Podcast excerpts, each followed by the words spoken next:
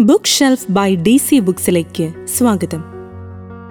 ശിവസ്തുതികളാൽ മുഖരിതമായ അന്തരീക്ഷം ഓംകാരാങ്കിതമായ സ്വസ്തിക ചിഹ്നമുള്ള കൊടികൾ കാറ്റത്തു പാറിക്കളിക്കുന്നു. അവിടെ എഴുപത്തൊമ്പത് അടി ഉയരമുള്ള ശിവലിംഗം. ഇത് ഇന്ത്യയുടെ ദേവഭൂമിയിൽ സ്ഥിതി ചെയ്യുന്ന കിന്നർ കൈലാസം. ഭക്തർ അതീവ പരിശുദ്ധിയോടെ കാത്തുസൂക്ഷിക്കുന്ന ശിവപാർവതിമാരുടെ വാസസ്ഥാനം. ഹൃദയഹാരിയായ ഈ പ്രദേശത്തിന്റെ വൈവിധ്യവും സംസ്കാരവും ഇടകലരുന്ന യാത്രാനുഭവമായ കിന്നർ കൈലാസ യാത്രയ്ക്ക് ഒരാമുഖം.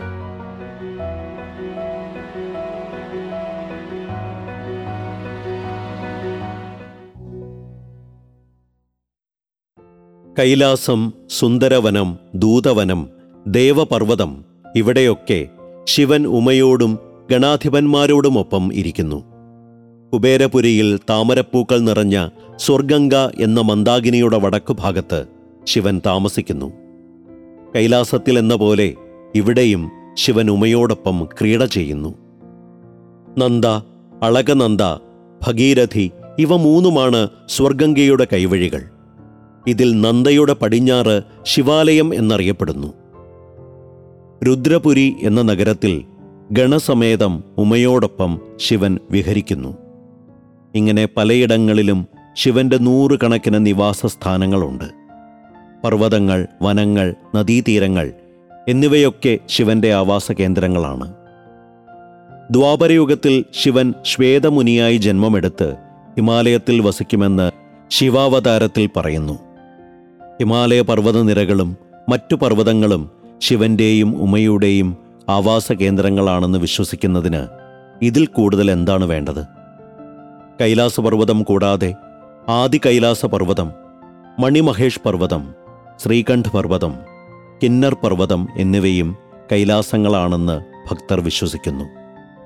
ഇവ പഞ്ചകൈലാസങ്ങളായി അറിയപ്പെടുന്നു. കൈലാസപർവതം ടിബറ്റിലാണ്.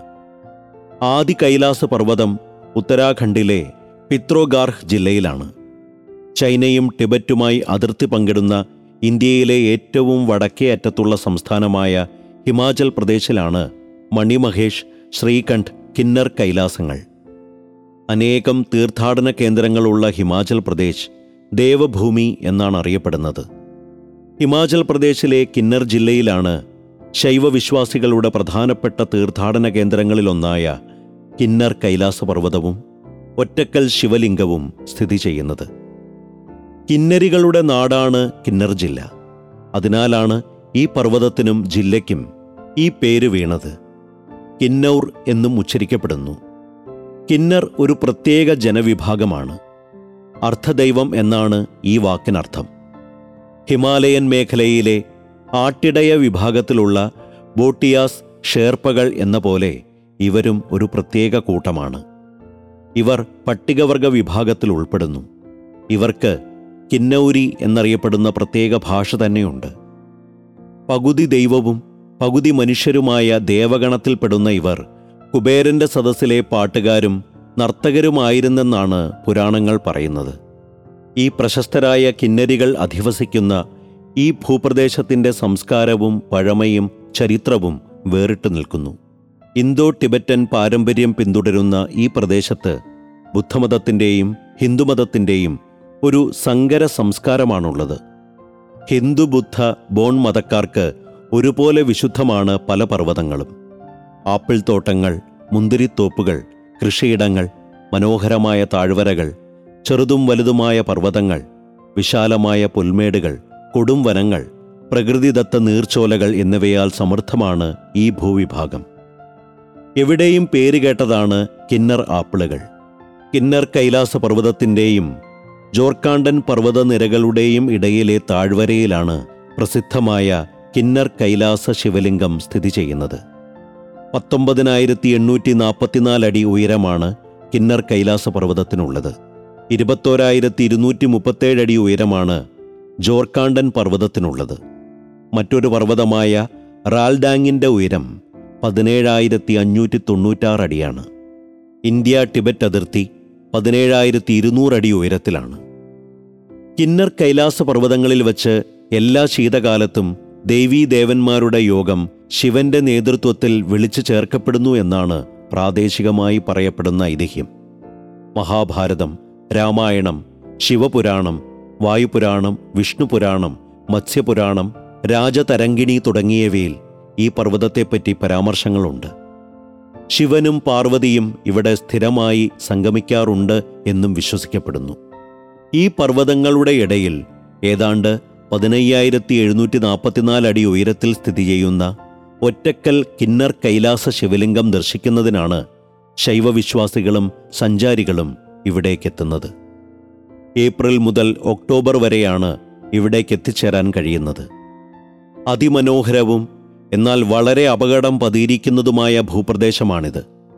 പലതരത്തിലുള്ള സാഹചര്യങ്ങളിൽപ്പെട്ട് അനേകം തീർത്ഥാടകർ ഇവിടെ അപകടത്തിൽപ്പെടുകയും പലരും മരണപ്പെടുകയും ചെയ്തിട്ടുണ്ട്.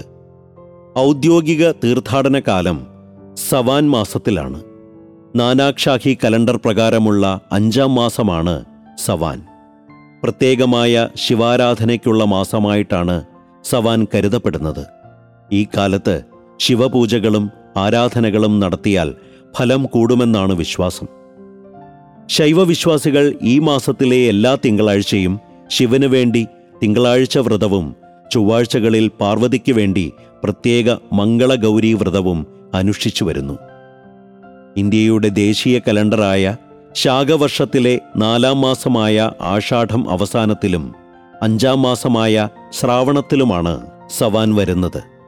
ശാഖവർഷത്തിലെ നാലാം മാസമായ ആഷാഢത്തിൽ തുടങ്ങി എട്ടാം മാസമായ കാർത്തിക്കിൽ അവസാനിക്കുന്ന ചതുർമാസത്തിൽ വിഷ്ണുവും മറ്റു ദേവന്മാരും നിദ്രയിലായിരിക്കുന്നുവെന്ന് വിശ്വസിക്കപ്പെടുന്നു. ഈ കാലത്ത് വിഷ്ണുദേവന്റെ അവതാരങ്ങൾ മെഡിറ്ററേനിയൻ ഭാഗത്ത് സഞ്ജീവനിയുടെ നിർമ്മാണത്തിലാണെന്നും അത് ഭൂമിയെ ഫലഭൂയിഷ്ടമാക്കുമെന്നും പുതുജീവൻ പകരുമെന്നും കരുതപ്പെടുന്നു. ഇത് കാലവർഷക്കാലം കൂടിയാണ്. ഈ മഴക്കാലം വിശ്വാസികൾ മനസ്സും ശരീരവും ശുദ്ധീകരിക്കുന്നതിന് ഉപയോഗിക്കുന്നു. വിവിധ വ്രതങ്ങളിലൂടെയും പൂജകളിലൂടെയും തീർത്ഥാടനങ്ങളിലൂടെയുമാണ് ഇത് സാധ്യമാക്കുന്നത്. ഈ ദിവസങ്ങൾ ഉത്സവങ്ങളുടെയും പ്രത്യേക പൂജകളുടെയും തീർത്ഥാടനങ്ങളുടെയും കാലമാണ്.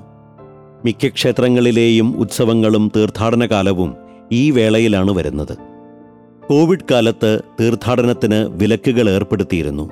അതിനുശേഷം രണ്ടായിരത്തി ഇരുപത്തിരണ്ടിലാണ് തീർത്ഥാടനം പുനരാരംഭിച്ചത്.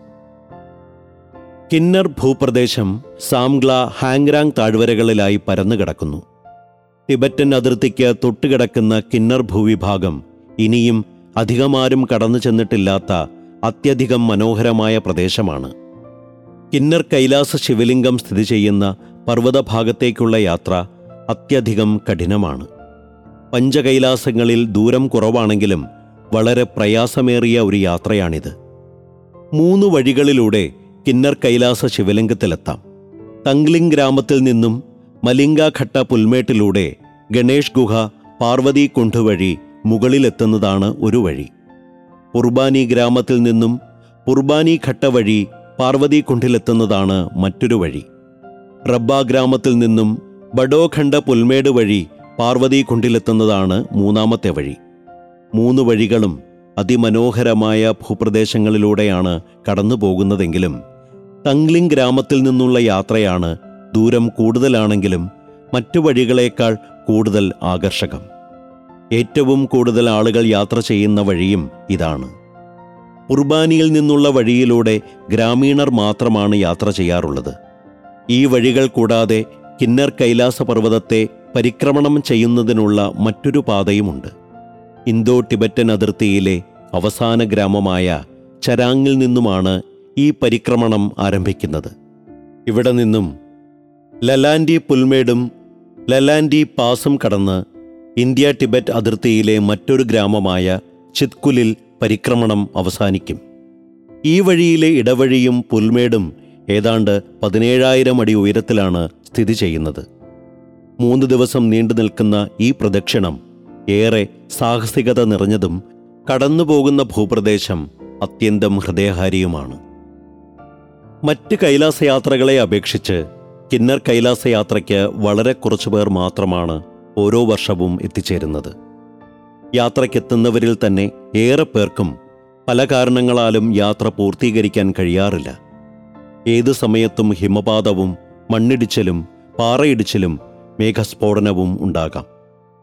ഈ യാത്രക്കിടയിൽ അനേകം പേർ മരണപ്പെട്ടിട്ടുണ്ട്. രണ്ടായിരത്തി പതിനെട്ടിൽ പാർവതീകുണ്ഠിന് സമീപമുണ്ടായ പ്രളയത്തിലും രണ്ടായിരത്തി പത്തൊമ്പത് ജൂൺ ഇരുപത്തഞ്ചിന് പാർവതീകുണ്ഠിന് സമീപത്ത് വെച്ചുണ്ടായ ഹിമപാതത്തിൽപ്പെട്ട് അഞ്ചംഗ പർവതാരോഹക പര്യവേഷണ സംഘത്തിൽപ്പെട്ട രണ്ടുപേരും ഉൾപ്പെടെ മരണപ്പെടുകയുണ്ടായി. ജില്ലാ ഭരണകൂടത്തിന്റെ അനുമതിയില്ലാതെ കിന്നർ കൈലാസത്തിലേക്ക് പോയ ഈ സംഘം ഹിമപാതത്തിൽ പെടുകയായിരുന്നു ഹിമപാതം മൂലമുണ്ടായ കൊടും തണുപ്പാണ് മരണകാരണം. തണുപ്പിനെ പ്രതിരോധിക്കാൻ ആവശ്യമായ വസ്ത്രങ്ങൾ ഇവരുടെ പക്കൽ ഇല്ലായിരുന്നുവത്രേ.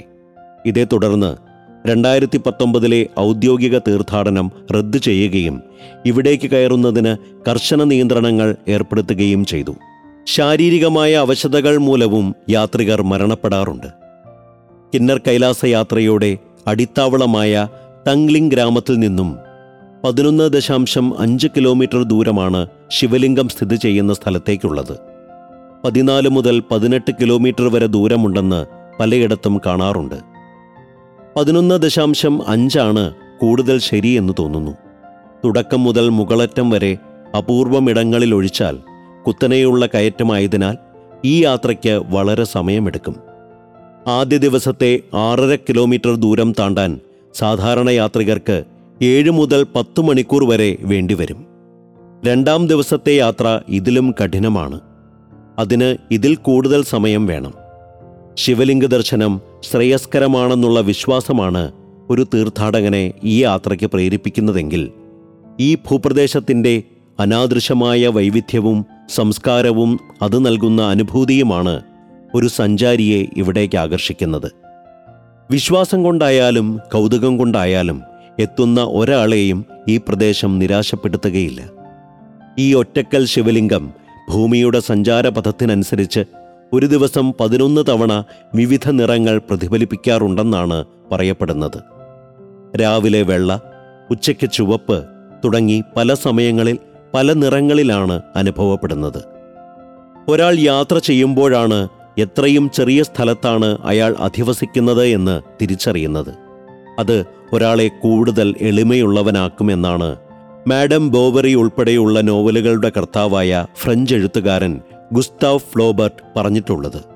കുന്നു കയറുന്നവന്റെ ജീവനും മനസ്സിനും മാത്രമല്ല അവന്റെ കൈകാലുകൾക്കും ആവശ്യമായ വ്യായാമവും ഭക്ഷണവും ലഭിക്കുന്നു എന്നാണ് പർവതങ്ങളുടെ ജോൺ എന്നറിയപ്പെടുന്ന സ്കോട്ടിഷ് അമേരിക്കൻ പ്രകൃതിശാസ്ത്രജ്ഞനും പരിസ്ഥിതി പ്രവർത്തകനും സസ്യശാസ്ത്രജ്ഞനും ജന്തുശാസ്ത്രജ്ഞനും ദാർശികനും പർവതാരോഹകനും സഞ്ചാരിയും എഴുത്തുകാരനുമൊക്കെയായ ജോൺ മുയർ പറഞ്ഞിട്ടുള്ളത്. പ്രകൃതിയിലൂടെയുള്ള ഏത് യാത്രയിലും അത് തീർത്ഥാടനമായാലും വെറും സഞ്ചാരമായാലും ഒരാൾ തേടുന്നതിനേക്കാളും കൂടുതലായി അയാൾക്ക് ലഭിച്ചിരിക്കും. മല കയറുന്നത് അവനവന്റെ സംതൃപ്തിക്കും സന്തോഷത്തിനുമാണ്. സാഹസികമായ വഴികൾ കൂടുതൽ സന്തോഷവും സംതൃപ്തിയും നൽകും.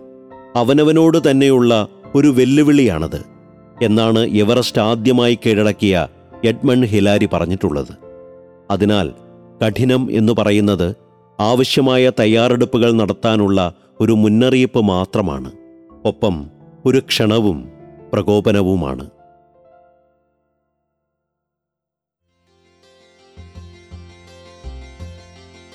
Thank you for listening to D C books podcast stay tune for the next one.